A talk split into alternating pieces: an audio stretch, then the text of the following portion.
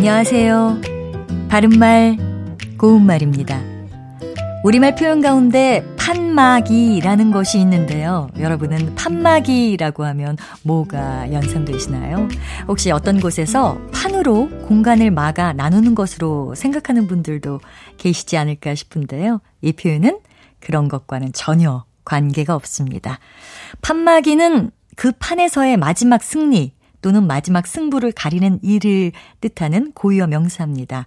이를 판막음이라고도 하는데요. 그가 씨름대회에서 판마기로 우승해서 트로피를 거머쥐었다.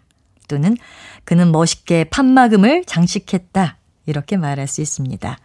판마기 하다, 판마금 하다라는 동사로 쓰이면 그 판에서의 마지막 승리 또는 마지막 승부를 가리다를 뜻합니다. 예를 들어, 승리를 하는 것도 중요하지만 어떻게 시합을 판마기 하느냐가 더 중요하다라든지 씨름판에서 판마금한 사람에게는 흔히 황소 한 마리를 상으로 주었다 같이 말할 수 있습니다. 이 표현들과 비슷하게 쓸 수 있는 것으로 판막다라는 동사도 있습니다. 어, 이것은 마지막 승부에 이겨서 그 판을 끝내다란 뜻인데요.